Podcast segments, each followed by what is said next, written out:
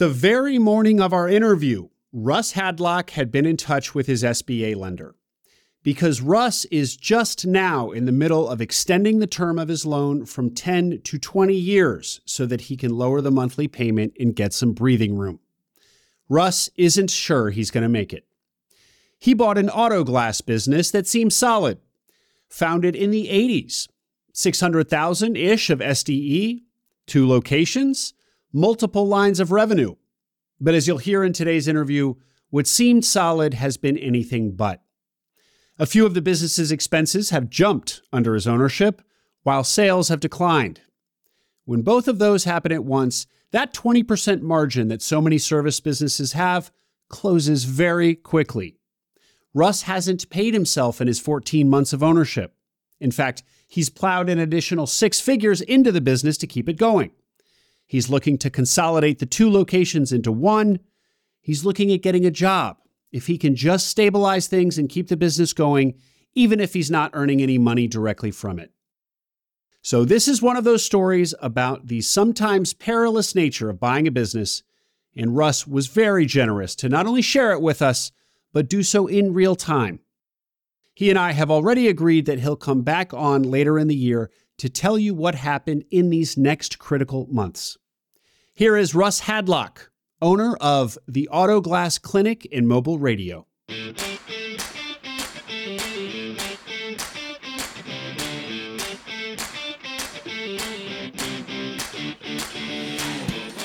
Welcome to Acquiring Minds, a podcast about buying businesses.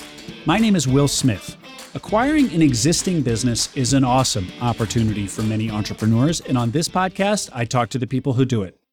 August Felker is a 2-time successful searcher, first with a traditional search fund. The second time around, he did a self-funded search. Today, August runs Oberle Risk Strategies, an insurance firm with a dedicated practice group for searchers and acquisition entrepreneurs like you. If you've got a business under LOI, Oberle will provide complimentary due diligence on that business's insurance and benefits program. A great no-risk way to get to know August and team. They love helping searchers. They've worked with hundreds. Oberle is a specialty insurance brokerage for searchers by a former searcher. Check out oberle-risk.com,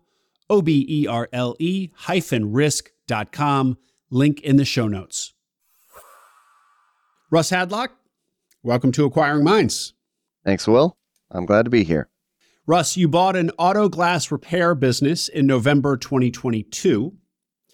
Things were precarious for the first year, but then a few months ago, in the fall of 2023, things took a turn for the worse and really reached crisis level. So you are in the throes of a small business struggle as we speak. We're going to hear that story and how you're thinking about the future and dealing with this. But let's get started with some background on you, please, Russ. So I spent the bulk of my career selling in one way or another, from, selling tools on commission in high school, all the way through, B2B career sales later in life. And then in 2019, I stumbled across an idea, a product idea, if you will. It was the proverbial lightning bolt moment. Developed a product and it started to garner some traction. And that product turned into a company. So I left everything I had built and went all in on the product, built a company. And Russ, before we hear that mini story, which I want to give a minute to, give us just a little bit more background on you and your experience with business, because I recall you telling me you weren't always destined to become an entrepreneur. That happened maybe a little bit later in your professional maturation. So give me more on that. I would say I was a product of my upbringing. So, my dad was retired military and blue collar, and that's what I thought I was, going to be. I didn't go the military route, but I thought that I would get a job and I would grind it out my entire life, working for the man. The concept of business ownership never really occurred to me. And then later in my career, I got an opportunity to become a partner in a company, which gave me some exposure. And then my wife's father was a successful entrepreneur. And I think that those two things sort of changed, broke the frame I was living in and kind of gave me a different mindset and perspective. And then I slowly shifted, over the course of, 8-9 years out of the W-2 mindset. And I don't know that I can go back successfully now if I had to. It is a bit of a rabbit hole or a red pill, I should say. Russ, and so you said 8 or 9 years ago, so call it 2013, 14, 15 is when this awakening is occurring? Mm-hmm. That's correct. Okay. And that awakening is because of this exposure you get to kind of the inner workings of a business at having been promoted to partner at a business that you were an employee of. And then presumably you hit the books, you listen to the pods, you just start educating yourself over the next few years on all things business and entrepreneurship. Yeah, for sure. I think that there's I think if all of your guests, me included, probably have a sub level of personality, which is somewhat obsessive. And not everybody has that, but I'll drink Diet Coke relentlessly for 6 months, and then I'll bounce and do I'll be on a water kick and a different diet, and I'll obsess over that. And that type of personality trait also, can take people the other way. That's where addiction comes from and things like that. Mm-hmm. I recognize that about me, but I think that's part of what that's an undertone in the entrepreneurial spirit. And so, mm-hmm. when I got exposed to business, really deep, really far, and it just sort of hooked. And that's how I ended up here. Podcasts and books, and we all know the buy then build, of course, that gets mentioned many, many times on here. All of those things, I couldn't consume it fast enough. I still do, even now. Mm-hmm. And now let's return to this light bulb moment of a product concept that you had. Were you still employed as partner of that previous business, and in what industry was that? It was packaging, so it's agricultural packaging. I would say that company, that business, it was like everything about that place was great. I probably, in hindsight, should have stayed there. I just, because of the things that we just mentioned, I can't. I need to be.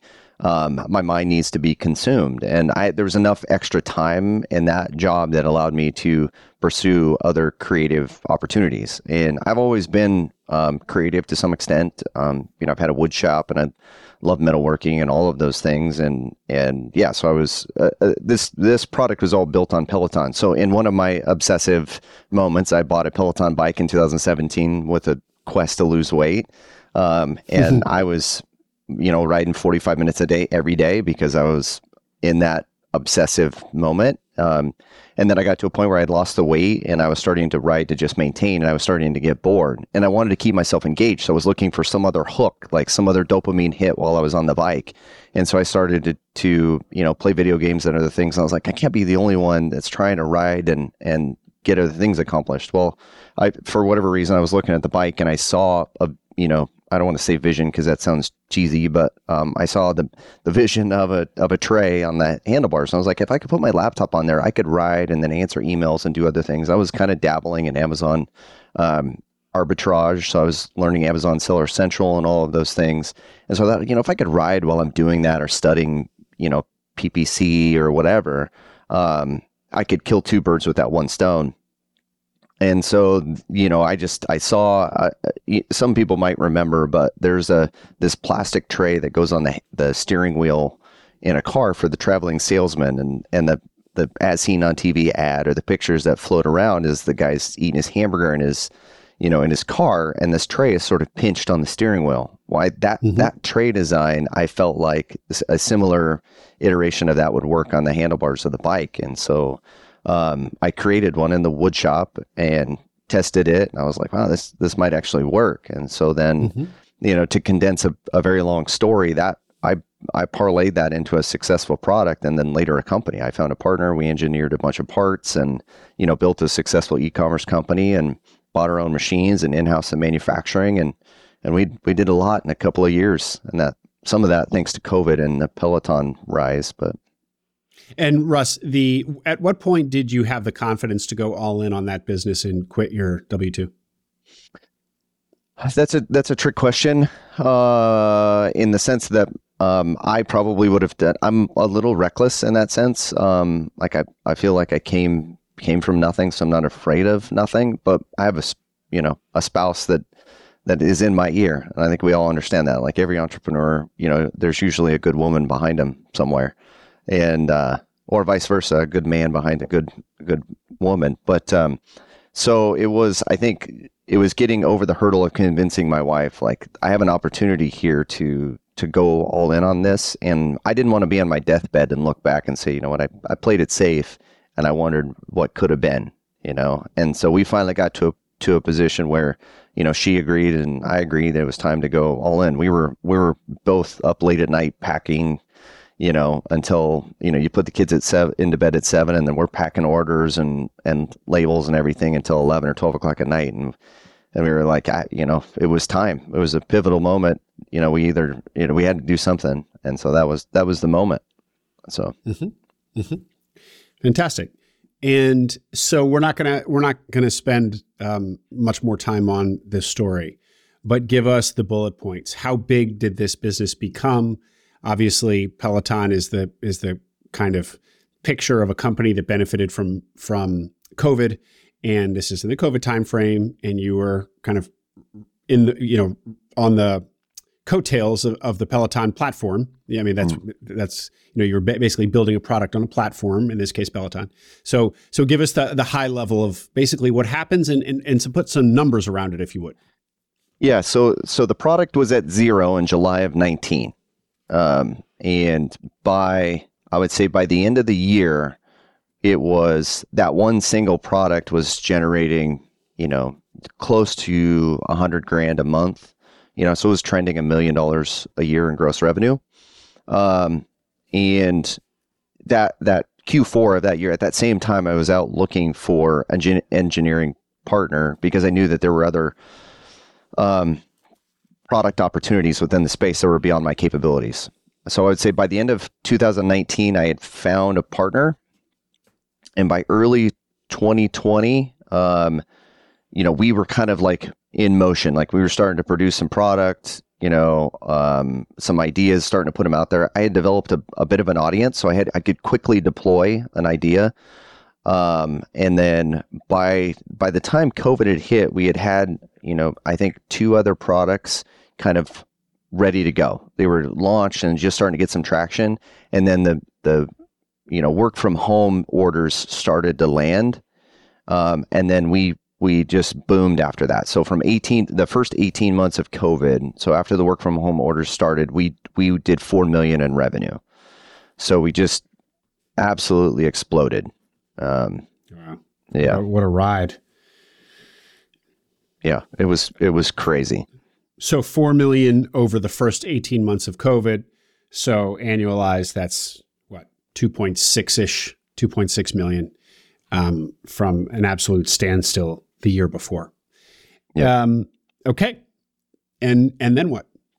And then, the Amazon aggregators started to reach out. Like we had garnered some attention, and we had, my partner and I had no intent to sell. Like we knew that there it may not have been evergreen within Peloton, but we thought that we would parlay the manufacturing. Like we had purchased all of our own equipment and a building and everything. We had in-housed everything, and we thought that we could parlay that into additional manufacturing opportunities. So we would go, aerospace or whatever. That's where his background was from, and I could sell. And so that's the idea, was to build a company into that. And then the aggregator started to call, and we got a lot of interest in the acquisition. And we thought, wow, this this was an opportunity we didn't even think about. And the multiples were so good, it seemed like a no-brainer.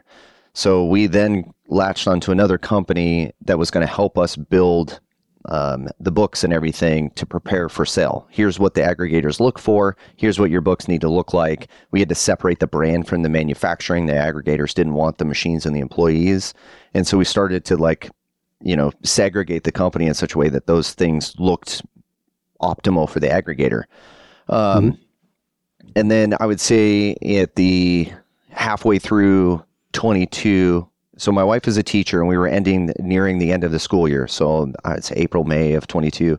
I started to communicate with that company that was helping us. I was like, listen, I'll make you a discount to sell you my half to give us the opportunity to move. So my wife wanted to move across the state and, you know, get closer to the water and whatever. And so I extended an offer to that company, and they ended up seizing it. And so they purchased me out, and they became, you know, the stand-in for my partner. The original, my engineering partner, is still behind doing his thing. And so I took that funding, we moved, and then the search began. You moved from Eastern Washington to the Seattle side. Correct. Yep. I'm on the other side of the Puget Sound from Seattle, but yep. That's correct. Great. And was that exit a life-changing moment for you financially? It was. I had dreamed of, you know, developing a $1 million product when I was a kid. Like, I always thought the $1 million idea was the end-all, be-all. You know, I didn't have the entrepreneurial concept. I didn't think about building $1 million company, but I thought if I could create a widget, you know, make $1 million off of it, I wouldn't have to work anymore. When you were a kid, $1 million would have done the trick. Yeah. Yeah. When I was 10, that seemed like a really big deal. So all told, that product generated $1 million. Obviously that didn't end up in my pocket. The acquisition was, high six digits. I didn't break that threshold, but it was enough for me to, it was a life-changing amount. And I felt like it was enough for me to help me create the next step, the next layer, you know, and I wanted some stability. I've heard many times that selling on Amazon is like picking up pennies in front of a steamroller. Like, you're sort of at their mercy. I had a lot of frustration with China and the Amazon way of doing things. And I thought, you know what, I wanted to go safe and stable. And, you know, like we discussed in our pre-call, I looked at everything, you know, from accounting practices and HVAC to landscaping. And I thought, you know, I wanted to be safe, you know, something that I could do.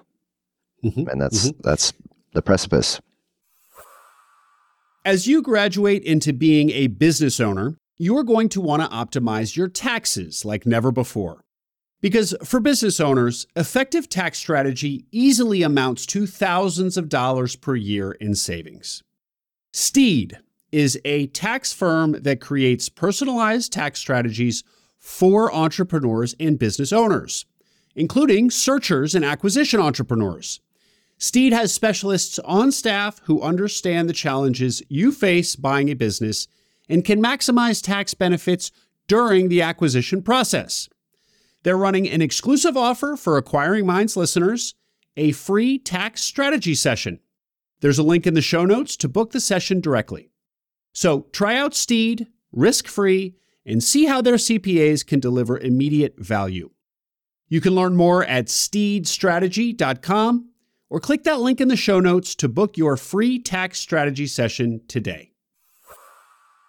And where did you learn about this concept of search between your success with the Peloton add-on product, Tray product? And search, like, how did you know that going out and buying an existing business? Because a lot of people, even people who've been in entrepreneurship for a long time, don't see that path. I didn't, I didn't think, you know, I thought that everybody sold to, you know, bigger firms, PE firms, or like the aggregators. Those were the guys I was talking to, right? Like these institutions that went out and gathered capital and consumed a bunch of companies. I don't want to sound like I'm, you know, trying to flatter you or sell the podcast, but please, a lot of it has to do. Yeah. A lot of it has to do with Acquiring Minds. Like, I'd listened to, a ton of stories. I don't know the exact day or the exact story that, you know, flipped that switch, but that's where that data came from. That's where that idea, you know, came from. So in my obsession into business, I had stumbled across, you know, Acquiring Minds, you know, amongst the half a dozen other podcasts, and the stories that I had heard from, you know, from people with nothing doing a business acquisition. I'm still a huge advocate, even in the, you know, I'm struggling now, but I still think that from a standstill there's no better way to create wealth, you know, like there's hands down, no better way. And I'm convinced of that wholeheartedly. And so, yeah, that's how I'm listening to your stories. That's what got me into this mess. I don't know whether to be gratified or horrified here, Russ. Yeah. Yeah. Well, one more just follow up on that. Yes, you did. You said you wanted something safe, sure, or safer than certainly building on the Amazon platform, which is so unpredictable as you just said. But still, you were somebody who had started something from scratch and created a wildly successful product. And so that might otherwise give an entrepreneur the confidence to go and do that same path again, seeking out a different widget, a different product. Yeah. So were you not at all tempted by another 0 to 1 adventure? Yes and no. There's two thoughts behind why I didn't do that. The first one is I didn't get enough money, I think, that gave me enough runway for me to really go out and try and fail a couple of times. And then two, I really felt like it was lightning in a bottle. That's probably an internal frame that I need to let go. I feel like the in all likelihood to come up with a product, and then catching COVID at the right time at the right moment. All of those circumstances to me felt so random that I don't really want to take 100% credit for the fact that happened, And then so in the back of my mind, I think, if I go through the work to come up with an idea and try to launch it and build it, I'm going to be legged down because there was so much fire behind the other one that it's going to be hard to compete with that. And so I thought, you know what, I'm going to be better off trying to find something that's already got some momentum and try to inject what I do into that space. Okay. So let's pick up at your search then. So you all have moved westward across the state to the west, cross Puget Sound from Seattle. What is that area called on the other side of the Sound from Seattle? Does that have a name, that kind of peninsula? Yeah, the Olympic Peninsula is kind of what it's referred to. It's great. The Olympic Mountains are right in the middle of the peninsula, and there's small communities wrapped all the way around. So, okay, so tell us, you started talking about some of the kind of traditional businesses that we hear about a lot: landscaping, HVAC. Take us into your search.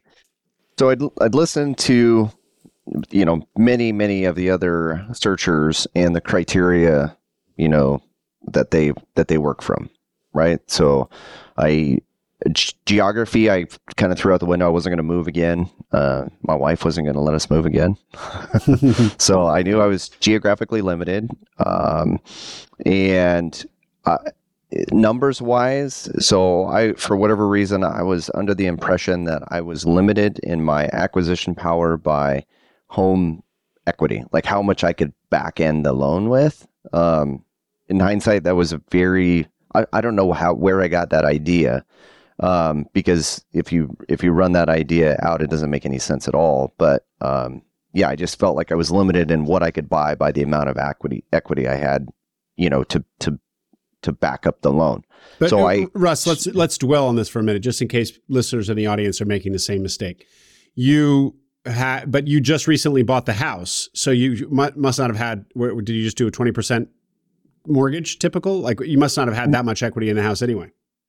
Well, so we had sold our home, and then I had, money from the sale, and I put a bunch of stuff in it. So I knew that was my biggest, my biggest asset, right, was the home. So I had a fair amount of equity, which I felt like was allowing me to buy, up the chain a little bit. And I felt like too, I was also, and maybe some of it was subconscious in the fact that I felt like if it all went down, I could sell the house and clear the loan. Like I could still have a business that was cash flowing with no loan. If I absolutely had to, we'd be homeless, but I would have a business that could at least wipe the loan clean. But anyway, that, I don't know why I had that like mindset, but that's, part of what I had forced myself, into a business that sort of fit in that mold. And then I was a little bit, spooked, I think, by some of the bigger ones. Like I've done a ton of creative deals, from buildings and homes to, the business stuff is, I'm not afraid to be really, really creative in deal making. Mm-hmm. And so I felt like if I needed to buy bigger, I could have made the deal happen, but the fear started to kind of come in over the top of me. Like I didn't want to buy a business that was, bigger than what I felt like I was capable of running. Mm-hmm. And so the theory that the bigger you buy, in fact, the less risky it is. Intellectually, you could understand that, but like emotionally, you weren't there, which I understand. Yeah. In hindsight, that was probably, a very, very big mistake. Like I just didn't peel all the layers of the onion back and really think about it. And I think some of that too is that I was alone in the search. I think some of the search fund groups, there's a huge advantage in that there's a lot of, from the outside looking in, there's a lot of dialogue that happens back and forth.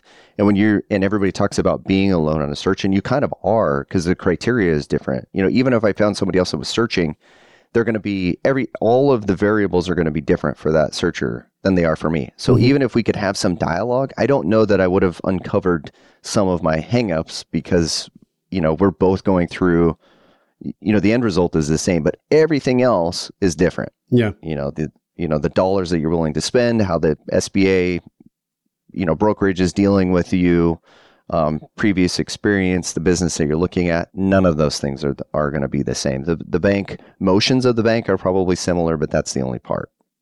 Yeah.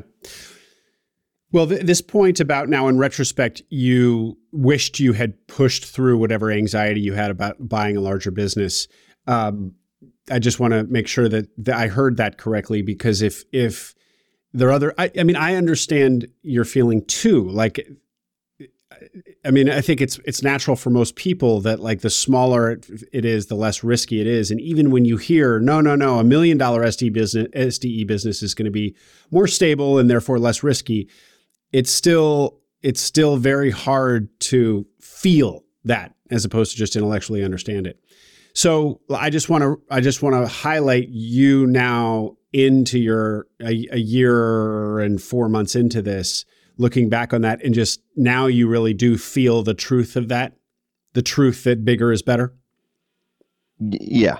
Oh, absolutely. I felt like that I had carved up the SDE in my projections in such a way that I had a little bit of breathing room. I felt like it was big enough. But it can go, that SDE can get consumed so fast, like a third. So a third debt, a third extra or, owner salary, and a third for slop is kind of what I had calculated for. For slop, for reinvesting or whatever. For margin, correct. Reinvesting, anything, hiring. Yeah. Mm-hmm. I knew that I wasn't going to run the company nearly as well as the old owner, right? Like he'd grown up in it and ran it for 25 years. I knew operationally he was really had it dialed in, right? I knew I'm going to like my cost of goods are going to go up 2% or 3% because I'm not buying as sharp, I'm going to make some mistakes. And I kind of accounted for a lot of that. I'm going to have to hire people to back end him, and so I tried to put all those numbers in the equation, but it probably should have been, I'd have to look at it from a real number. It's too important to just bucket it into a percent. Like I needed to look at real numbers and say, okay, will this number XYZ pay for, an employee, 2% cost of good increase? There were some expenses that increased that I didn't account for that sort of eroded, my guesstimates. That was probably the biggest miss, as I just didn't know some stuff was going to go up and I didn't know it. Well, let's put a pin in that because we're going to get into the nitty gritty there. But at this point, is it fair to say that you kind of napkin mathed the search? It was kind of like I'll have, like you said, divided the SDE that you would have into thirds, and kind of that was what the kind of assumption you were operating under. Right. So I knew, size-wise, like I had looked at some, a couple of businesses that were smaller, and I looked at a couple of businesses that were a little bit bigger. And then you start to, do the equation. Here's the debt load, and I started from the debt load.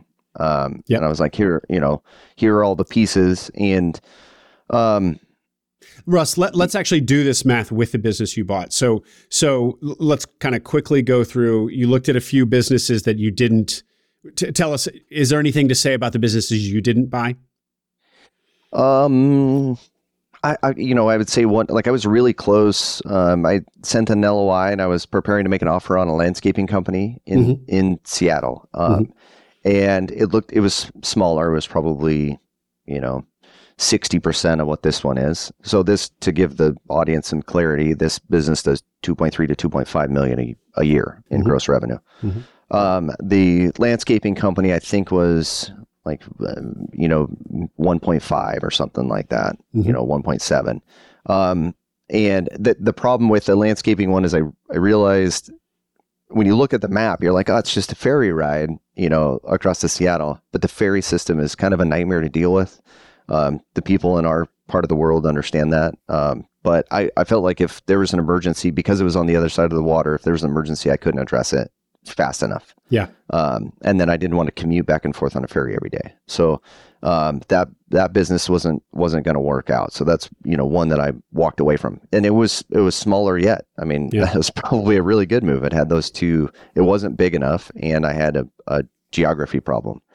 So at this point, even though you're technically in the greater Seattle metropolitan area, and there are probably a lot of people in your neighborhood who commute daily over to Seattle to go to work, you really don't even feel you've learned that at this point, your search is going to have to be geographically limited to the peninsula, the Olympic Peninsula, not even Correct. Greater Seattle. Mm-hmm. Okay. Right. Yeah. I mean, if it was the right business in the Seattle area, I probably could have, I thought about, more e-commerce, maybe that in hindsight, maybe that would have been a good idea, but I felt like it was risky. I was trying to stay safe. I wanted a services business, but I could have done e-commerce or whatever that gives me some remote capability from the other side. And I looked at that, like I dug around. I went through Empire Flippers and some of the e-com sites looking. I just didn't find one that grabbed me. Mm-hmm. I knew that I was afraid of what was going to happen with the economy, and I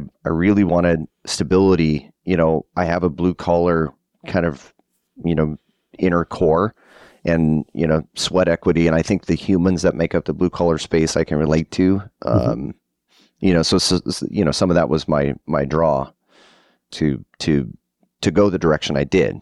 Mm-hmm.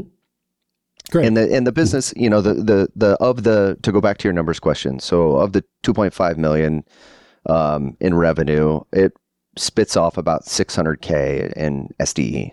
Multiple. Well, tell us about the business, and then we're going to get into the numbers. What did you? How did you find it? What is it? So a friend of mine sent me the listing. This one was on BizQuest only. It was the only place it was listed. And if it had said, when I was scrolling through the list, if it said automotive in it, I didn't even open it. Mm-hmm. I had no interest in automotive, none. I'm not much of a car guy per se, and there was just nothing about the automotive space that interested me, but. When he sent me the listing and I looked at it, I'll tell you the criteria that got my attention is that there's more than one location and there's more than one discipline. So this particular company, the AutoGlass Clinic and Mobile Radio, has a 12-volt component, so auto accessories from car stereos and lighting to vehicle outfitting and stuff, to all the way to auto glass. And so when I was looking at it, again, I'm looking at it from a safe perspective. I'm like, okay, so you've got when the economy's hopping and people are putting money in their cars, I've got the 12-volt side that will breathe with that side of the economy, right? And then I have the auto glass side that is safe and stable. And, again, a recession doesn't really care about, like, if your windshield's broken, you got to get it fixed. Yep. And there's also a huge insurance component, which you and I have talked about. We'll come back to that, but there's an insurance component to that too. So I'm looking at all of the things that can kill this business, and I'm like, man, this looks really, really solid. And there's two locations.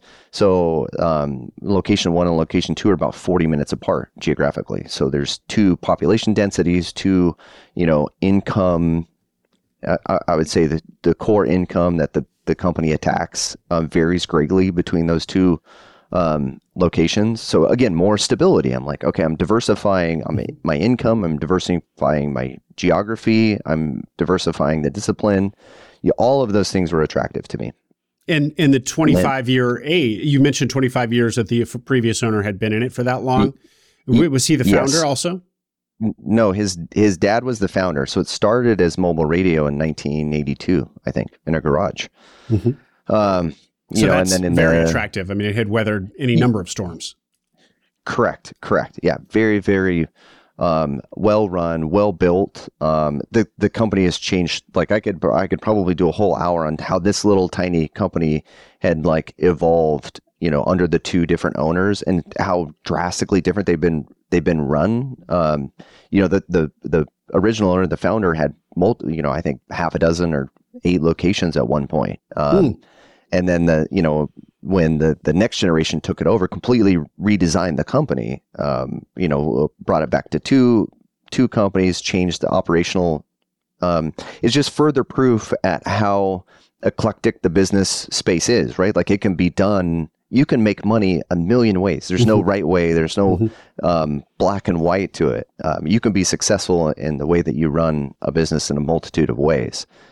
So that's how part of the reason that made this company so appealing to me. And then I met I shopped him. My wife needed a new windshield, and so I scheduled here and I brought the car in. He didn't know at the time who I was. Like I was communicating with a broker. I had signed the NDA, gotten some documents.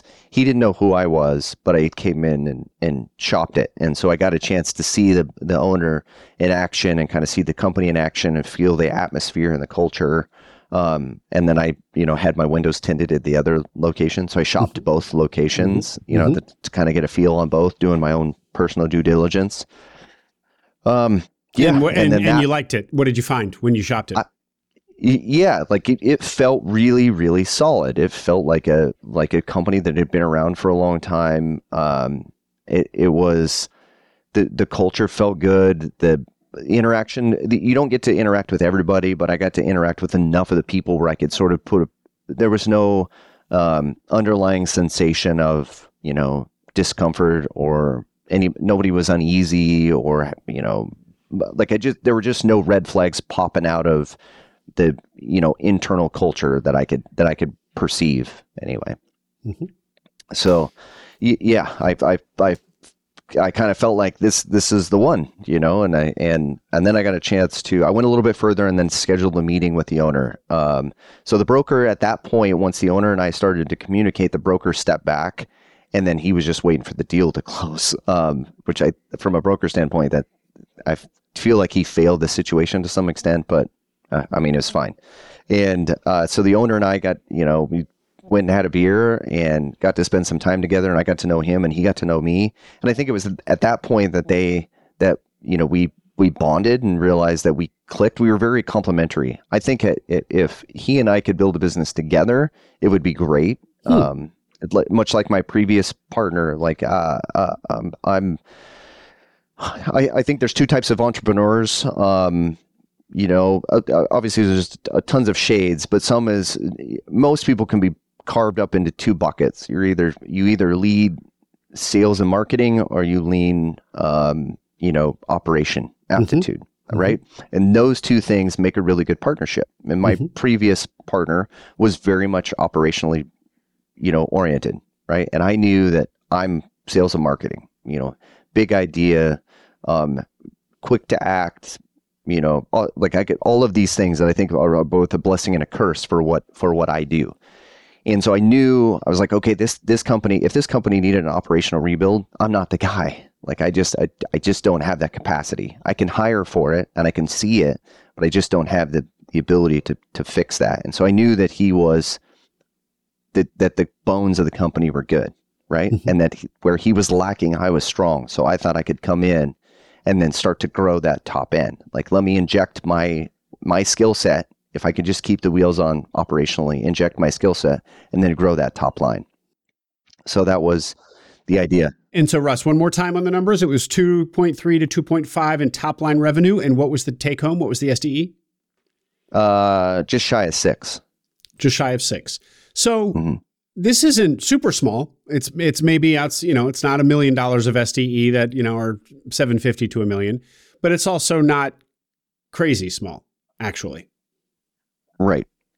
Well, yeah, which is what I thought. I thought that, this is big enough to handle the debt load, throw 100 or 150 out for... Take us through that math. Take us exactly that math now that we know what the SDE is. Call the SDE 550 to 600.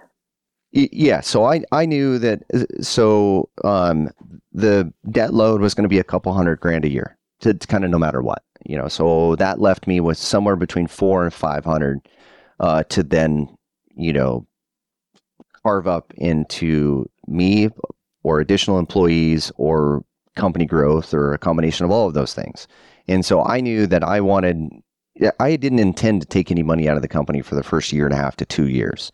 So I thought, okay, that's 500, the 400 to 500 that's left in the bucket, 300 to 400, after debt service that is left to hire for employees. So I knew there was going to be a gap for the exit of the owner. And then there's going to be some growth initiatives. There's going to be a lot of stuff that I'm going to do. A ton of money I was going to dump in early on to upgrade, all of the marketing, the whole marketing side of it, like website rebuild, signage, branding, all of that stuff. And so yeah. I figured I could touch half of that, so 150 to 200, and the other 150 to 200 needs to stay in the system, right, for operational, cash flow. And so that, when you say you weren't going to take any money out, you mean you weren't even going to pay yourself a salary. Right. Yep. So you were going to work your plan was to work for free for whatever, first couple of years. Right. Yeah, that was the intent. It's like I could. I mean, I felt like if it was generating enough money, then you take a quarterly dividend, or if you're starting to see regular cash flow, then I could throw myself in payroll. But I was prepared to not pay myself, and I had put a smaller down. We did the typical 10 and 10 breakup. So the owner carried 10. I put 10% down in the acquisition, and I intentionally did not put a larger down payment down so I could hoard some cash for my own survival. And so, yeah, that was the intent. Like if I didn't need it, great. If I did need it, I had a cushion. Like if the company wasn't generating enough, I had my own cash to keep me going. So that was the plan, like, which I felt like I had it all mapped out really well, I thought. Yeah. I mean, it sounds like you're being actually quite conservative. And so you said 10, 10% seller note, 10% equity, 80% SBA loan. Great. And and fully anticipating to invest, fully anticipating a J curve, and prepared to not take any money for yourself if the business needed that, and keeping your own powder dry in the form of putting in less equity, 10%, so that if you needed to have cash on hand to infuse in the business or what have you, it was there too. So you really are trying to foresee choppy waters and be able to navigate them. Okay. All right. So we've got the transaction. Before you just finished saying that you're the sales marketing guy and the previous owner is more operational. He's not going to stay in the business. So you've perceived this gap. What are you going to do to fill it? So he actually did stay for about 6 months on payroll to try to train me. Like the relationship that he and I had, like I said, was very, very good. We developed very much a friendship, and I knew he would be there. I would say he was. I agreed to pay him, like his request to stay. The salary or the hourly rate was really high. But to me, that seemed like tuition, like to keep his knowledge, to keep that 25-year knowledge of the business in the system while I try to learn, from the fire hose, seemed like money well spent. So again, to go back to your previous point, like I had a bunch of, powder left to deploy. That was almost a hindrance in a sense. Like every time something came up, I'm like, I prepared for this. I got it. I'll take care of it. And so I think that gave me a false sense of security, which, you know, later haunts me, but we'll address that later. But to go back to him, so he stayed at a higher rate. We also backfilled an employee that was supposed to be as capable as he was. That was a huge miss. The salary, I wasn't a part of the hiring in that. Again, I'm not faulting him, because everything in the rearview mirror always looks better. It's at the moment, I think we all thought it was the right maneuver, but the guy wasn't capable of, you know, doing what he did, and he was provided a salary that threw the numbers off. And this was all at the 11th hour. So we closed in November. That employee was hired in September. This employee was basically another kind of operations person with a lot of industry knowledge and experience, who you saw as the person who was going to replace the owner after the owner's 6 months came and went, sort of thing. Correct. Yep. He would get hired and that was part of my contingency too in the acquisition, as I told the owner, I can't sit behind the desk and do everything that you do every day. I felt like there was enough, you know, STE to hire a good guy to put in that seat and do that job. And so that was part of my criteria, and I accounted for that in that STE, you know, I had a certain salary in mind. He was hired at, you know, 50% more than I thought. So that's one of the drops in the bucket that started to eat away at that SDE that was unexpected. Mm-hmm. And again, this was happening between September and the close date of November. That was one of the things that changed that. And because I didn't get a chance to interview, I didn't have any say in the salary. He was doing the seller was doing what he felt like he needed to do to get the deal across the finish line. And in reality, it was throwing a stone in my backpack. You know, that would haunt me later. And I don't know, like I could have done a bunch of different things, you know, in hindsight to I think blunt that. And I just didn't speak up enough because of deal fatigue. Like we had started the process in June, and I think deal fatigue was a big problem for me. Because I'm inherently a sales guy. I wanted to close the sale at that point. Like in June, I started it. And I'm like, I'm looking for an investment. I'm looking for my future and all those things. And then by November, after months and months of due diligence and back and forth and working on all these things, I just wanted to get over the finish line. Yeah. And really, I should have walked away. There were probably three things, you know, in that last 60 days that should have made me walk away. But I didn't want to walk away with, you know, 5 months worth of work. You know, I just throw it away. But you need to be willing to do that. That's a huge lesson. Anybody that's searching. We call that sunk cost fallacy. Yeah. Really hard to walk away from a sunk cost in anything in life. Mm-hmm. But the disciplined business person pushes through that. But I hear you, Russ. Don't get me wrong. What were these three things that now are obvious red flags in retrospect? So that was one, to hire for the owner, you know, the cost to replace him was much higher than was anticipated. I mean, the right guy is probably still out there somewhere, as plausible. But it just at the moment, that wasn't the right guy for that spot. So that's one. Because we did an asset sale versus a stock sale, the leases had to be rewritten, and the lease in the primary location doubled. The landlord, you know, was able to take advantage of that. Like he kind of knew that the whole deal hinged on these leases, and the bank wants a 10-year promise. You know, the bank wants to see a 10-year lease. Well, if, you know, so he took advantage of that and doubled it. You know, so there's two things now that basically those two things alone almost amount to 30% of my equation. And so, and then I think the complexity of the job. I think right at the tail end, I got to see how complex the business is, and I think I knew at that moment it wasn't as easy to backfill for that complexity than I thought it might have been. Right? And by like complexity, you mean the technical know-how that's required of your team, or do you correct. Mean okay? Mm-hmm. Yep. And the business as a whole. From everything, I did retail for years, and then I went into B2B sales, you know, commercial sales. And then I pretty much was in B2B space you know, continuously after that. And then I went into manufacturing e-commerce. Well, all of those, the transaction pace is very patterned. You know, it's 30-day terms, and most of the buys are happening in bulk on rhythm. This business, the daily transaction volume, I probably do more transactions in a day than I saw in 2 weeks in the e-com business, because Amazon takes all of that.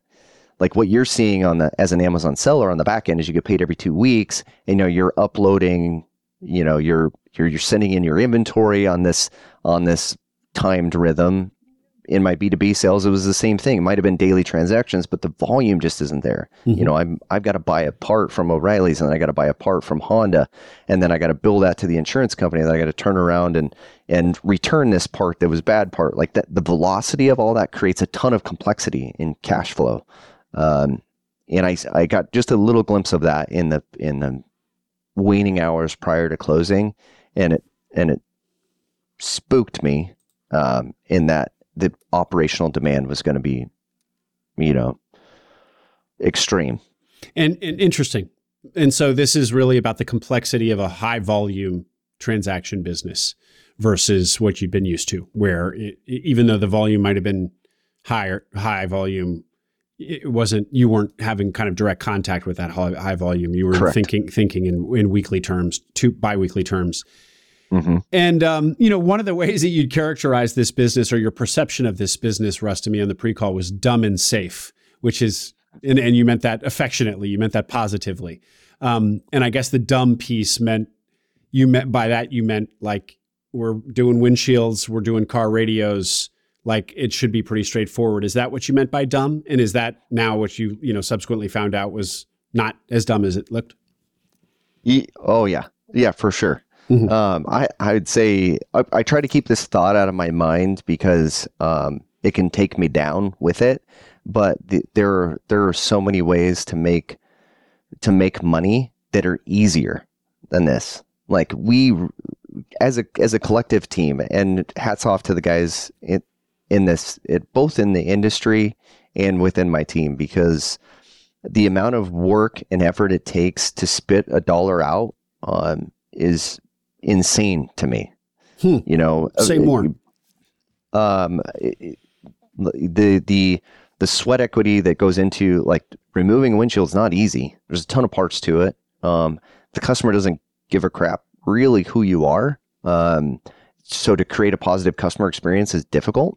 And you can work really hard and put a team, you know, in there for, like I said, you know, maybe $100. Well, by the time you put all the other operational costs on top of that, like it's just you got to do a ton of them. Like everybody's got to sweat really, really hard to get that income. And I would say this isn't the only service business that's like that. I've studied enough to know that there are other places like that too. But at some point, like volume and scale, you start to reach different tiers where the money that's brought back to HQ, for lack of a better term, starts to accelerate, right? You get to a threshold where you pass all your fixed operational expenses. And then after that, it's either cost of goods or payroll. And so you're generating the amount of profit you get for every dollar after a certain level starts to increase, right? Like yep. There's this hierarchy or tier. In this instance, I don't know, that threshold's out there somewhere, but I can't see it. I can't figure it out because the payroll has to go up so fast to get the work through the system. It's hard to explain without like bringing up Excel spreadsheets and kind of walking you through each transaction. But it's just not there. Like there's no huge windfall at a certain level because I can't run production. Every car is different. You know, every customer is different. Every transaction is different. And so really you're trying to make money off of every single one. And it's hard to stay efficient because you know, there are so many potholes you can fall into throughout the workload. Mm-hmm.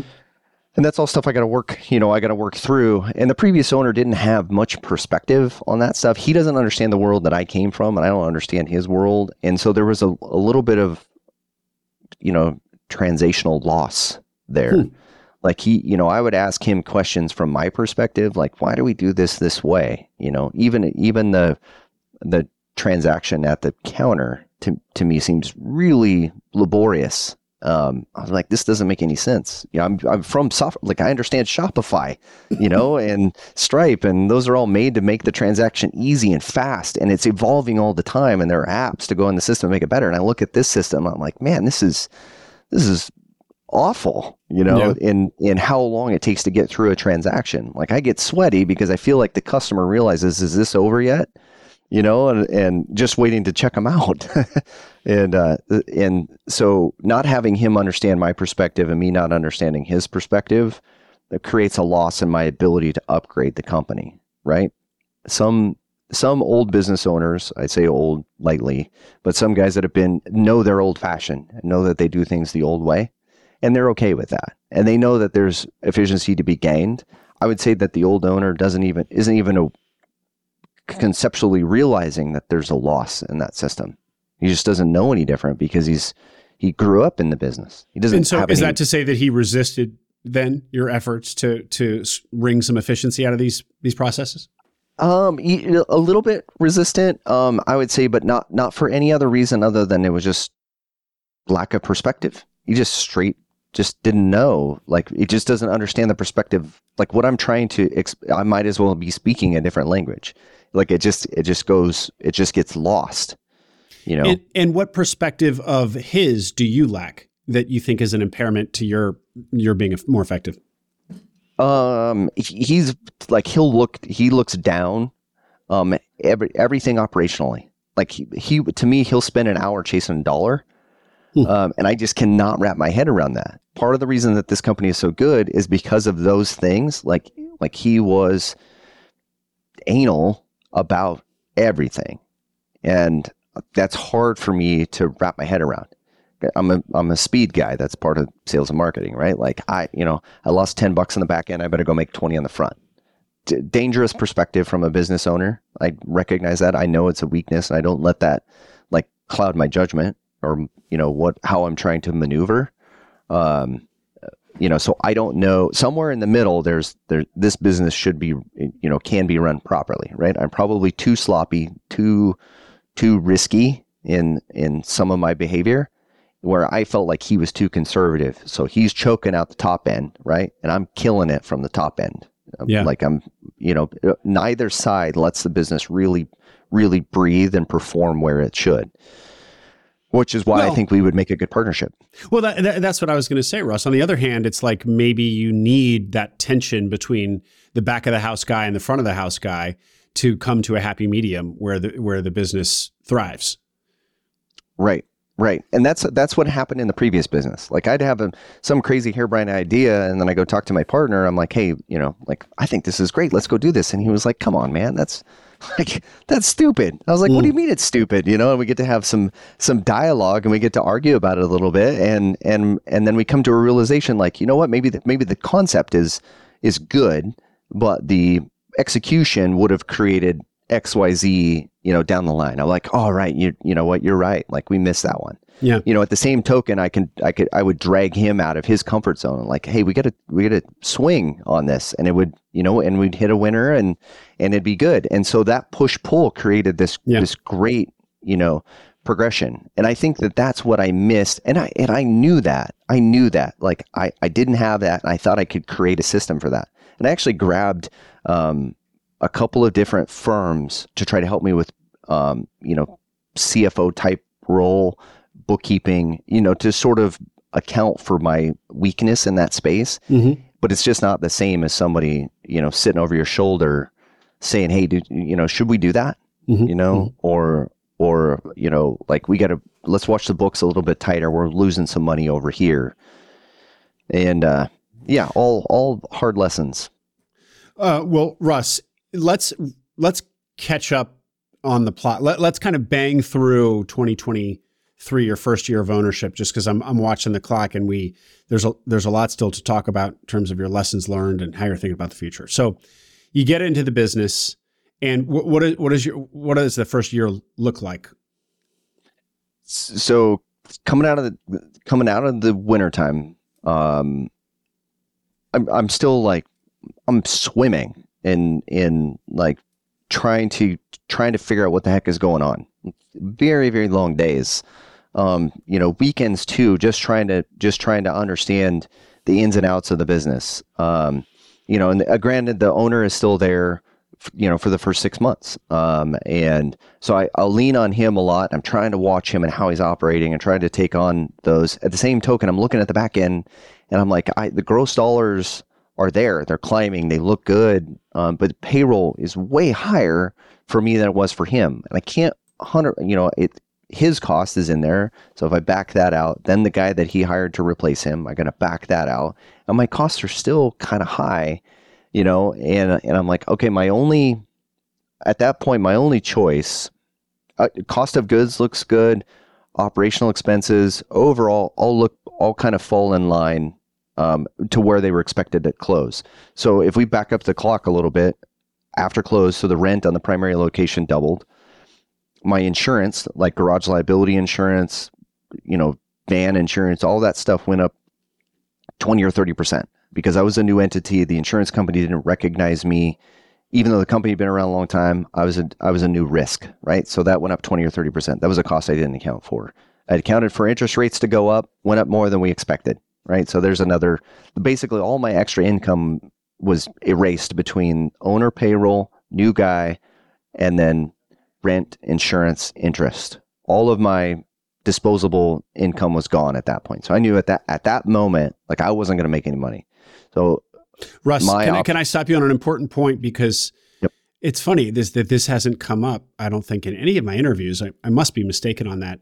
The fact that you did this asset purchase, which is the standard way of doing these small business acquisitions, not always, but the standard, meant that your landlord use it as an opportunity to write your new lease, double your rent. And you just said about the insurance company, you didn't get any of the previous owner's pricing because they are all seeing you, all your vendors, or not all, but some of these important vendors are seeing you as essentially a new customer, a new client of theirs. And they then give you market pricing, which is a lot higher than what your owner had been paying. Anything more to say about, and if you had, but clearly, I mean, to be clear, if you had bought this as a stock purchase, you would have inherited the old pricing, we presume. So, anything more to say about that? Because it's such a powerful point and a powerful weakness to an asset purchase. Yeah, I could really get on the soapbox about this one because it hurt me so bad. The health insurance changed too, even though I learned more later than. Made it seem like it shouldn't have changed, but it changed. My L&I rates were different. My overall payroll expense changed. I don't know how the state does that, but the L&I rate for that classification changed for me versus what it was for him. And I don't know why, because all that stuff had to be rebuilt under my new legal entity. All those costs were unseen until the end. All the insurance, so the national insurance, group, I guess. This is a whole thing too. So my number one competitor, I have to communicate with every day because they own the glass servicing side of it. So Safelite Solutions is, owns Safelite Auto Glass, and they handle all the glass claims for all the insurance companies. Anyway, when our legal entity changed, they dropped us out of the network. So this company had been part of that network for 20 years, and I didn't get paid for 60 days or so. Once they realized that the transaction had taken place, I had to re-register and re-sign up for them. So they would tell every customer that we're not a preferred, vendor of theirs. There's no warranty. So customers would then opt to not do business with us that didn't know any different. We had to fight for the customers we did get. And then we were in this huge pay delay, where I didn't get any money. So February to March, the end of January, February, all of March, basically, I was receiving no insurance income. And what percentage of the revenue does that represent, roughly? It's probably half. Wow. Yeah. So your revenue drops by half. Yeah. Yeah. The cash flow, while I was still doing the work. So I'm still getting insurance work, still doing it, but they're not paying because of their...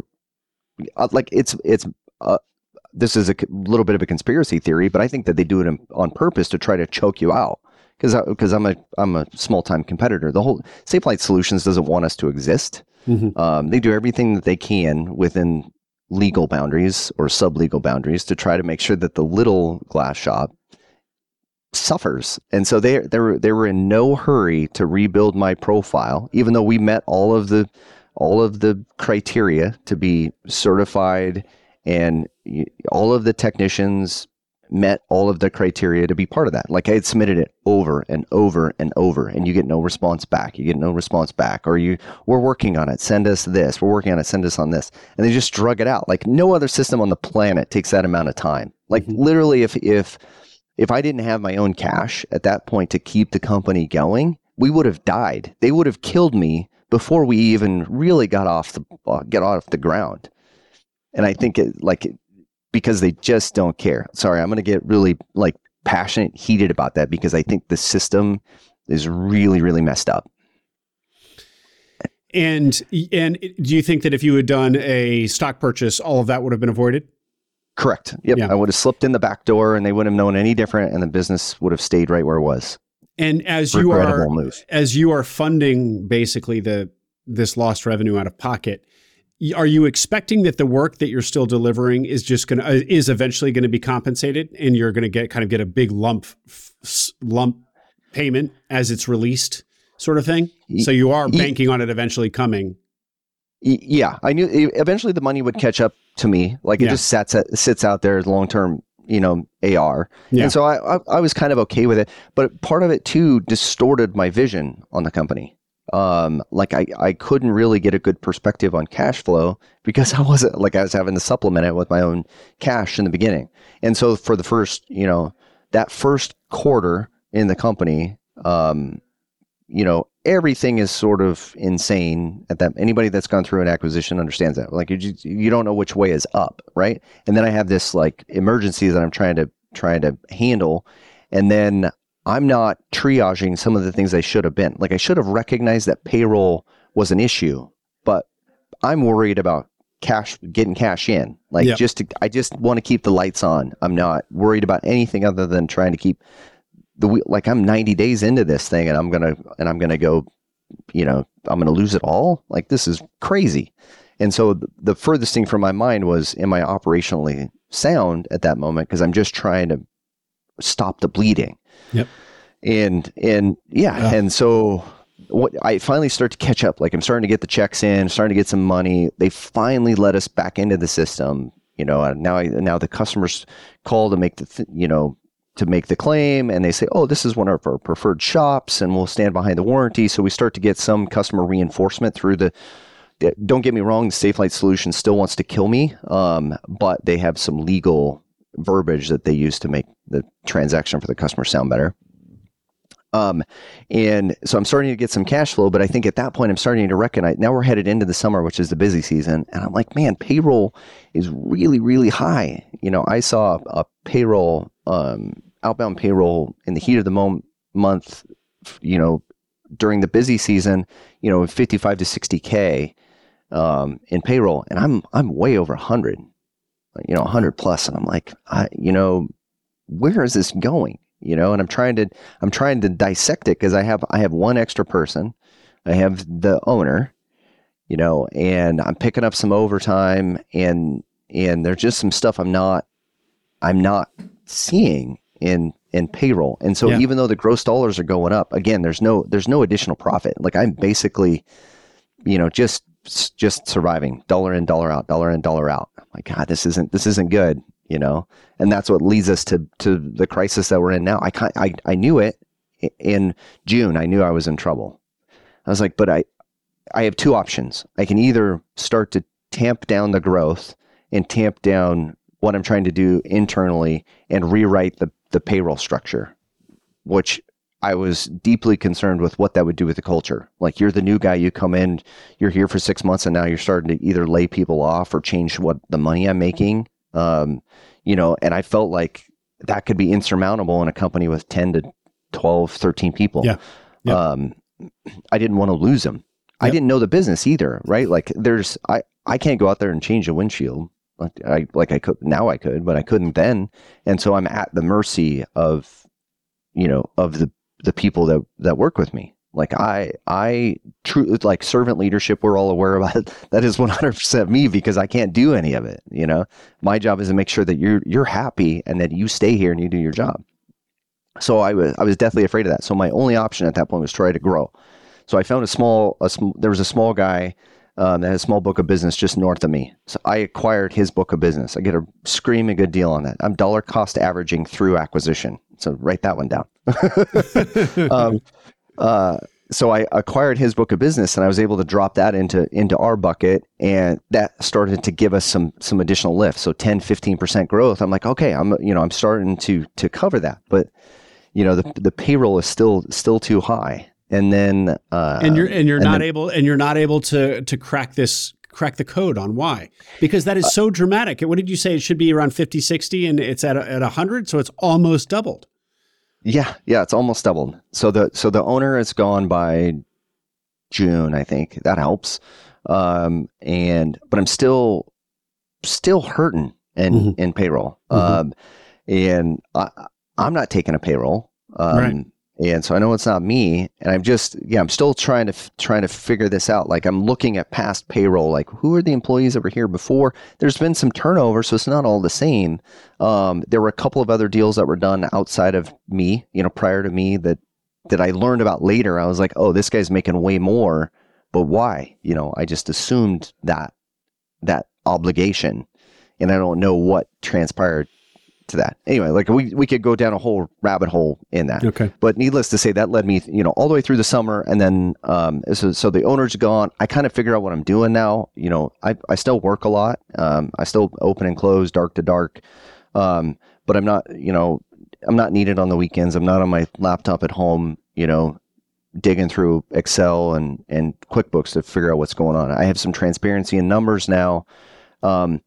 And then the summer starts to end, and we hit October, and then there's this huge fall off in revenue. And I'm like, ooh, that's painful. So overnight, the business starts to really hemorrhage because my costs, as with typical cash flow ebb and flow, right? Like as your revenue goes up, the costs lag behind it, and as the revenue goes down, the cost from the high cost from the previous month is still hitting you, right? It takes some time for those two things to converge. So we just overnight all of a sudden ran into this huge crackdown. Now I've already deployed a fair amount of my own capital to kind of keep the wheels on and buy myself some time. I'm trying to buy myself time. How much did you put in at this point, Russ?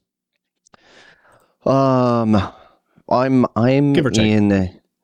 Yeah, I would say if you count the October deployment, I'm, 100-ish. 100 as of now, or back then, like 100 as of now? Through October. So I think I'd probably deployed 60 plus going into Q4, and then October I had to do an emergency dump into it to keep it going, and then at that point, like my own personal runway is really scaring me a little bit. And I don't see, I look on the horizon, I'm like, I don't see a way where this company can pay me and stay alive. And so now I'm kind of at this, like this crisis threshold. I finally like went back to the team. I laid a guy off. I didn't replace some that I'd lost through attrition, and I redid the payroll structure. So I have a sales team that's on commission. That's the way it's always been. I believe in commission and, some of that, but the commission structure was hurting the company. So I finally went back and I told everybody, I was like, listen, I have to fix this, which was brutal. Like the one of the guys that I sent home was a beautiful man, like just a beautiful human. And it was gut-wrenching to send him home, but I had to do it, right? And then I had to have the conversation with, somebody who had become accustomed. He left his previous employer to come work for us for a salary that he thought he was going to get, and I have to cut his pay by 40%. I was like, I just don't have a choice. The company can't support it, right? Like none of those things are discussed when you go through the acquisition, right? This is the drama in this interview. Like nobody tells you about that pain. Like you can go through a termination, at a big corporation as a manager, you're anointed the guy that gets to send somebody home. It's painful, but I'm doing it from a perspective that I acquired this company and I made you a promise that I was going to take care of you, and I'm not upholding my end of the bargain. I just from my, it's painful. Yeah, it's so much more personal. You're not acting on behalf of the corporation. You are. It's kind of on your shoulders, as you put it. I mean, you've made it kind of an agreement with each of the employees, and feel like you're not upholding your end. Right. Yeah, it's a machine in order to let people pay for their families. Like I get the luxury to lead the machine so that these people can work here and pay for their families. Right? Yeah. Like it's not about me ultimately. Yeah. And anyway, so, needless to say, we got past that, and we sort of righted the ship from a payroll perspective, and a cost perspective. But the company is still very, very dire in the sense that our revenue is continuing to be, 30% or better below what it was a year ago. And so even though this is now off season, you're lower than historical off seasons. Yeah. I'm seeing numbers that this company hasn't seen since 2019. And the first few weeks of that, I felt like it was me. Like, am I choking the business now? Right? Like, have I eliminated our capacity to generate revenue and the maneuvers that I'm making? Right? Reducing the technician count. Reducing the payroll, like, is everybody's, wherewithal to push through and create more revenue? Am I shrinking that? Which is my ultimate fear, right? Like, from a sales and marketing perspective, that's the last thing I want to do. Like, I want to have this, I want to have this funnel with tons of capacity in it, and I don't have the capacity that I used to. So I'm like, where's the math, and what's the maximum number of dollars I can run through the system? And that's what I'm looking at. Is, did I choke it in that I need, let's say, these are round numbers. This is not factual. Let's say that I need 200,000 to take care of everything, everybody, and spit off some cash, right? 200,000 a month in revenue. Right. In sales. Totally a hypothetical number, but let's say that I need 200 to pay for everything. Yep. And I've made maneuvers that only allow me to run 175. Like, I all out, best operational, the capability, and I can only get 175 through the system, right? I've essentially, like, put a cliff that we're gonna dive off of. So, things stand right now. That's where things stand right now, Russ. Yeah, I don't know what that threshold. I mean, I have an idea what that threshold is, but I don't know what. If I've limited what we're capable of, I don't know. The volume's not there. The inbound volume's not there. In my opinion, I'm speculating. Right? And so what does the previous owner say about this? Has he ever seen anything like this, or are you even communicating to him about what's going on? Yeah, we're still communicating. He moved away, and has a regular job now, and so he and I communicate far, far less. And I've posed this question to him, but he doesn't really have an answer. Like, it just sort of, like, it falls on deaf ears. I'm not faulting him for that, but I would like some input. Like, everybody tells me it's seasonal. Like, I know that there's a low season, but I'm 20 or 30% below. I'm actually getting most of my intel from other local business owners in my space. So I know there's another, auto glass company that's for sale. That's fairly close to me. I was able to get his documentation and look at numbers, real time numbers, just from a perspective. I mean, he's close enough geographically that the economy is the same, but far enough away that he's not, in my back pocket. Anyway, I was able to get his numbers and look at his real time numbers and see that he's down. I know that Car Toys, which is a larger competitor in our space, they're down. There's another audio shop. They're down 30%.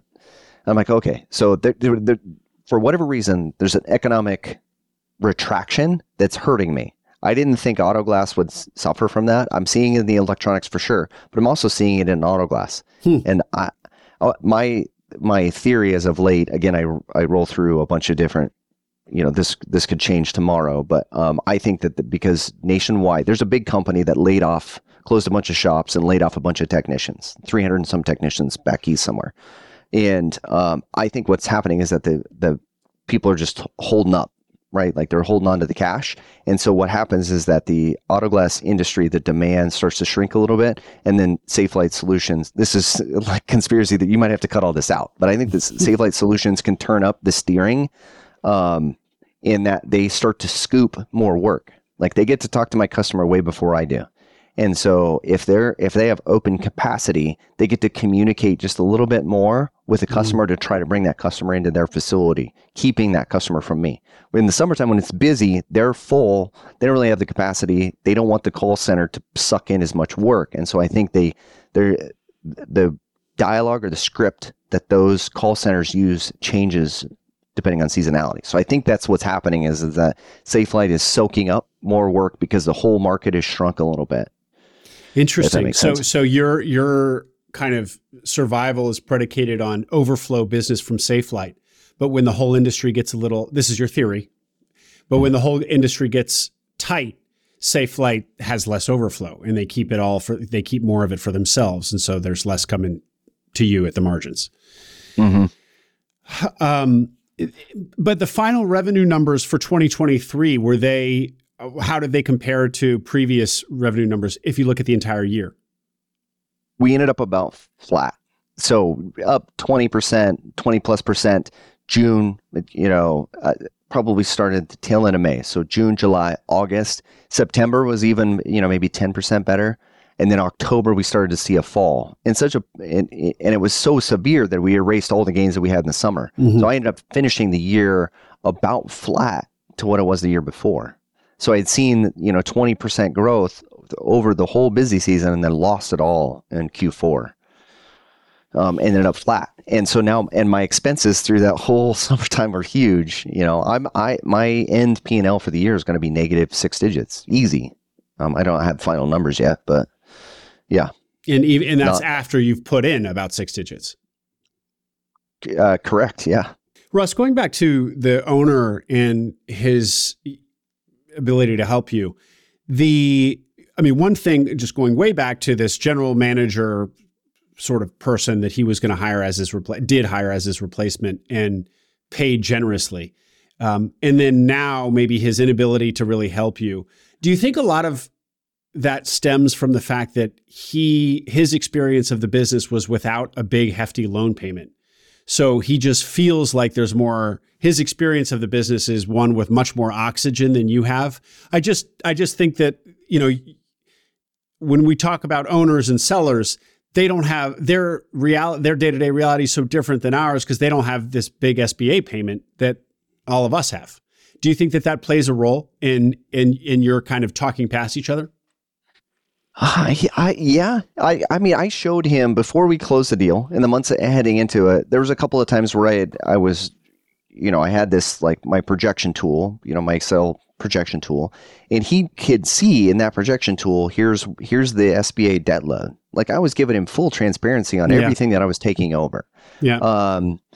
And again, like it's just, I don't know if he chooses not to say anything and has a thought, or if he just doesn't have a thought, I just don't know. Cause I had some questions and I exposed that to him and we've had questions later. I was like, listen, the salary that you used to pay yourself basically is now SBA debt, Mm-hmm. Those two things were interchanged. That's part of it. What made me comfortable is like, he's been paying himself this salary for a couple of years. I was like, so the company can support it comfortably. Gotcha. The SBA debt.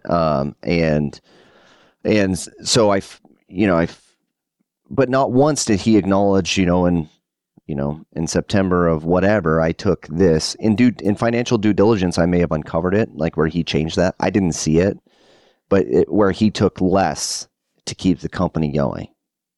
I just couldn't find it. But it's hypothetical. But yeah, to answer your question, I don't know why I didn't get any Like why he doesn't, like maybe you could do this, or what about trying this, or what about that? It's just not. Speaking of trying things and things that he wouldn't relate to, again, on the SBA loan, talk to us about this, what you've done with your loan.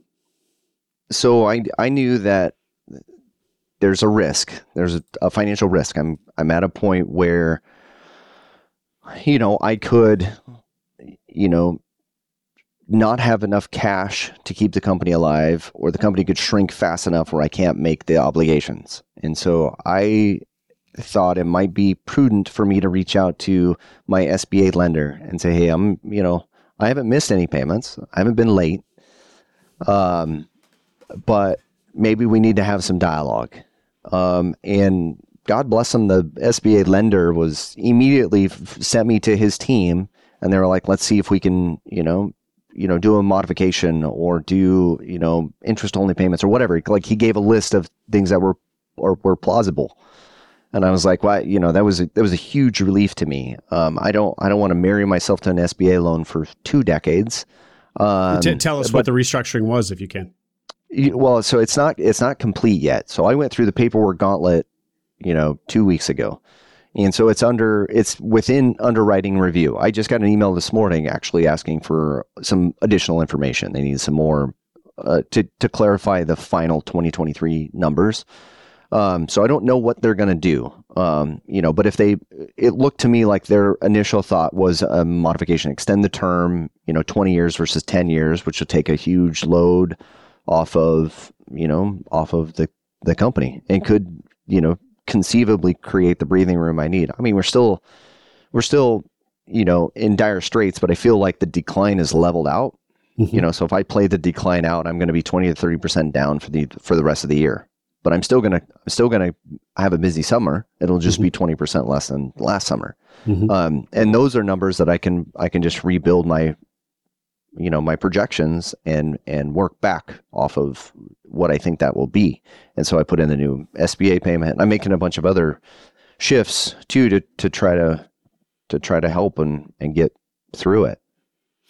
And so let's pick apart some of that. So the SBA lender offered to re-amortize the loan over a 20-year term rather than the 10, which is what it was. And that, of course, reduces the payment a lot. Can you say how much? I'm not sure that'll be helpful to the audience, but maybe just give us a number anyway. Yeah, it's so it could be, it's going to be around $80,000 a year. $80,000 a year that mm-hmm. frees up. Okay. Yep. Of course, it does then make, as you said, the loan a 20-year loan. So you'll be paying it off for 20 years if you don't refinance at some point in the future. Is there any other negatives to it? Because that does seem like a pretty good deal for just raising your hand. Yeah, I don't know that there are any other like gotchas in that. Mm-hmm, right.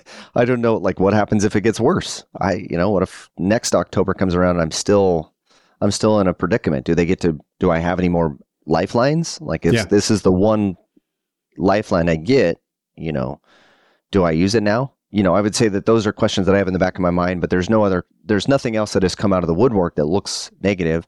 I think we all recognize that the bank doesn't want to repossess a home. Like they're not out to do that. There's nobody wins in that. I guess in my instance where I've got enough equity to cover it, they might be okay with it, but then they make me homeless. And then, having an owner, like from a bank's, I'm just trying to put myself in their position from a bank's perspective. If the owner, has lost everything, like how can you ensure that your debt is going to continue to get paid? Right. Like if you take everything from me and I have nothing to live for, I just, from a bank's perspective, it just doesn't make sense to me. Right. Right. Maybe they're bloodthirsty. I don't know, but no, it's definitely an important insight into their psychology that they don't want to repossess anything. They want to see their borrowers be successful. And so they give themselves wiggle room on the back end that they might not be so transparent about up front. I'm getting a little above my pay grade and talking too much about that because I don't know what quivers there are in the what arrows there are in the quiver. But when you talk to your lender, did you get the feeling that you could have an even more open conversation than you had, where it's like, okay, thank you, Mr. and Mrs. Lender, for changing the amortization, the term here. what happens if things keep going the wrong way? What are step 2, 3, and 4? Do you have any visibility into that? Nothing was exposed, but the fact that I was immediately sent to a team that's built around dealing with this makes me feel like there's a triage process. System in place. Yeah. And I imagine that there's probably a tiered, sure. Perspective. I don't know, had a SBA payment bounce. I assume there's some sort of deployment. They have a probably an SOP for when that happens, right? Yep. This team probably comes converging in on you, and then you start this dialogue process. Yep. I think I'm ahead of it, so I'm not seeing everything. Those are all assumptions. Yeah. And so, Russ, with this, some debt relief, as it were, it's not relief, but this debt extension, which relieves the monthly payment, you and let's say that your numbers are now down 20-ish%, your sales are now down 20-ish%. I hear you say that, playing that forward for the remainder of this year, if they remain down 20% all the way for all 12 months, that with this relief of the debt payment, you can make the numbers work. The business can be sustainable. Yeah, I believe so. Back when I restructured the payroll, I also went back to my insurance company and changed deductibles and changed coverages and stuff. The bank has some say in that. I have limits in which I can maneuver stuff. But yeah, I changed that. I changed the health insurance plan, which really I'm too small for health insurance. I mean, it was a cool perk by the previous owner. I shouldn't have it at all, to be honest. But so I changed the percent in which the company pays, and I changed the sick time policy. I've made a ton of lever pulls. I now charge a customer 3% if they're going to use their credit card. All these little things to change the revenue perspective, and the net profit perspective. I'm changing all of that currently, in addition to the debt. I'm also, I'm trying to consolidate locations. I need to get everybody under one roof. So I can't retract anymore right now because I'm so spread out. So I need to get into a central location. This is a whole nother story here, but this is actively happening right now. Is if I can get everybody into one roof, if I need to retract and lay additional employees off, I can. I can still be efficient in one building. With two buildings, trying to keep coverage in two buildings, technicians in two buildings, I'm at a retraction limit unless they start to limit hours. And then from a customer perspective, that looks, I think that looks bad. You're only open, 9 to 4, or you're only open Tuesday, Wednesday, Thursday. The impression that gives to the customer, I don't think is very good. It's just too hard to control, operationally, the number of locations that I have when I need to retract. And if you consolidate, do you think that this will set a new foundation from which you can survive comfortably? Or is it also kind of a Hail Mary? It's a little bit of a Hail Mary. I'm pushing my eggs into there's some stuff you and I can't talk about it right now, but at the next call, we'll be able to have a discussion. There's another layer in this consolidation that I can't speak to right now.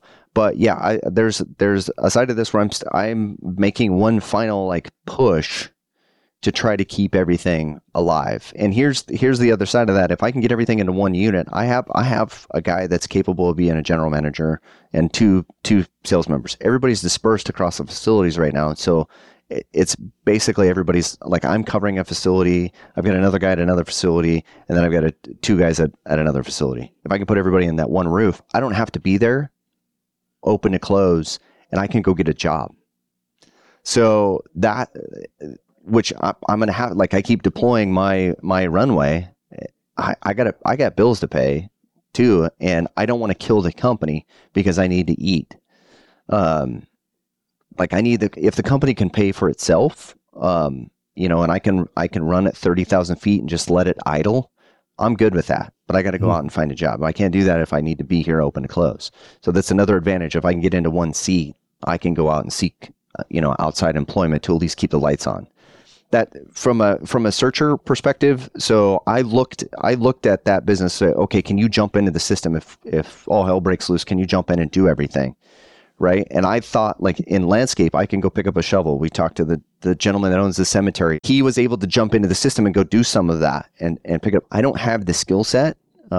Now, I could be a salesperson, but a salesperson doesn't make enough to pay my bills. So for me to get rid of a salesperson and take that seat, it still creates a net negative situation for me. So, there's the one position that could pay me enough. I don't bring enough value to the company to have that person leave the company, right? Mm-hmm. Like, his contribution is so high and so good for the company that it would be, again, a net negative for the company. So I need to, potentially go out and seek outside employment, but I can't do that until I get into one building. Russ, you just teased the fact that we have already planned to reconvene to hear how all of this has played out, because we're talking now and it is so in flux. And a lot of your prescriptions for how to solve this dilemma, you're literally putting in place. Like, as we just heard, you had a request from your SBA lender in your inbox this very morning. So we are going to talk again and hear how things have shaped up here. For now, is there anything more that the audience should hear, should know? Anything I failed to ask? Not that I can think of. But yeah, the next 6 weeks will be telling. There'll be a lot of developments, both from the SBA side. Do we survive the winter? So the busy season starts to ramp up in March. So we're in January right now. I got to get through January. I got to get through February, and then I should start seeing lift in March. I'll know in 6 weeks about the one facility idea, and I can I'll be able to map that out and explain what the other side of that I can't speak of yet. I can talk about that So it'll be a good recap. Mm-hmm. Okay, Russ. Well, of course, thank you so much for giving us a window into what this looks like real time. I'm sure every single person listening to this is really rooting for you. Sounds like a very difficult situation, but that you are doing your damnedest to pull through. So we'll hold our breath in the meantime and talk to you again when you think it's appropriate. Of course, you and I will be in touch. I look forward to it, Will. More than you know. Thank you, Russ.